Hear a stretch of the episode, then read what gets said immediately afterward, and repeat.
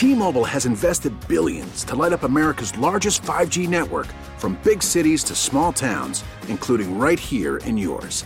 And great coverage is just the beginning. Right now, families and small businesses can save up to 20% versus AT&T and Verizon when they switch. Visit your local T-Mobile store today.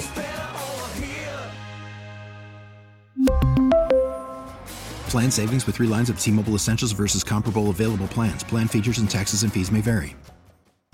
Hey, Rob Bradford here. I have set out on a mission with my good friends at FanDuel to prove what I have known for some time baseball isn't boring. Now I have a daily podcast to prove it with some of the most notable people in the baseball world, screaming baseball isn't boring from the mountaintops or at least agreeing to come on our show. Players, managers, GMs, and yes, even the commissioner of baseball, Rob Manfred. It has been a constant wave of baseball's most powerful voices. So join the revolution, subscribe, and soak in Baseball Isn't Boring. Listen on your Odyssey app or wherever you get your podcast. You'll be glad you did. My thoughts are tragic, always. And the other thought is preventable. Um, there's a reference in some of the news articles that it was accidental, and I don't think those kinds of deaths are accidental.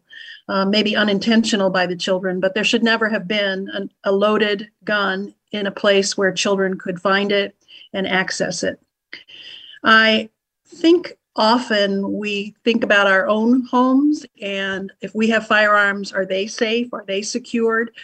But we also need to think about other places where our children will be. And I think one of the stories illustrates the importance of that. So when your children are going to someone else's home, um, it's important to ask that person if there are firearms in the home, and if so, are they secured?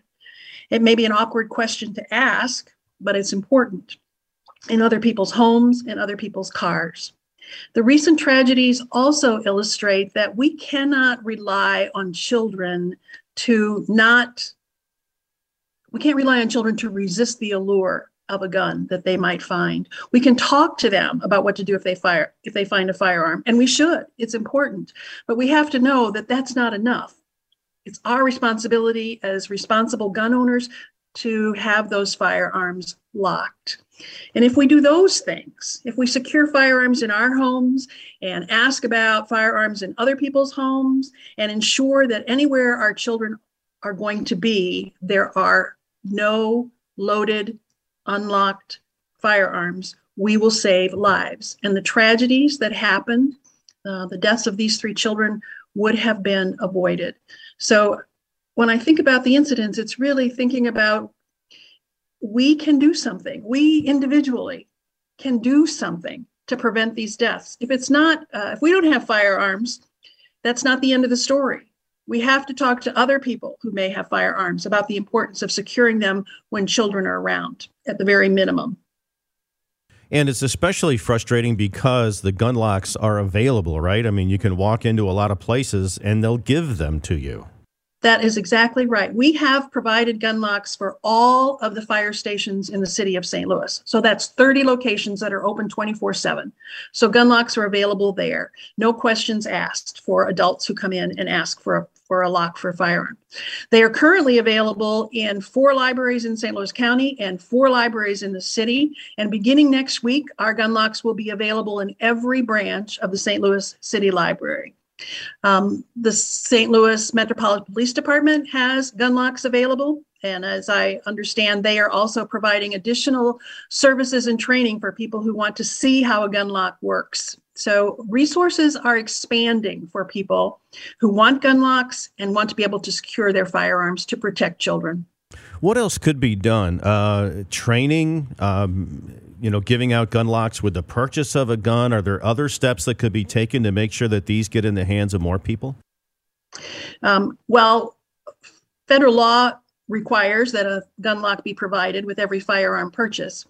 Um, but I, I think it is not just making locks accessible, which Lock It for Love is trying to do, but continuing an education program so that people understand the scope of this problem and the impact of gun violence on children. This is just one small part of our gun violence crisis in America. But if we can save the lives of these children, and I'm every year 350 children under the age of 18 unintentionally shoot themselves or someone else. If we could save those lives by talking about this, by asking that question of other people, are they securing their firearms? Um, that would could help reduce the number of these tragic incidents as well. And you know, also we we are thinking about children uh, shooting accidentally, shoot accidentally, unintentionally shooting themselves or someone else. But I think it's also important to recognize that the number of suicides involving children is increasing. So every year, 600 children die by suicide by gun. And if we are securing firearms in our homes, not only will we be uh, reducing the number of unintentional shootings, such as we had in St. Louis over the past few days, but we can also impact the number of suicides by gun um, affecting our children and potentially other people as well. Are there still uh, requirements for training in Missouri when you purchase a gun, or can you just walk in and buy one? Missouri has no training requirements when you purchase a firearm. Is that a problem?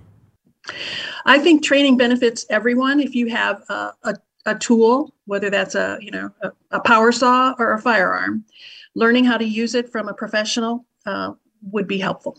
I mean, it just seems to me that there, there, first of all, just too many out there, and so then this is going to happen. It's just a matter of, of math, almost. It is. We saw uh, when gun sales uh, increased significantly at the beginning of COVID that that was followed by an increase in the number of unintentional shootings involving children.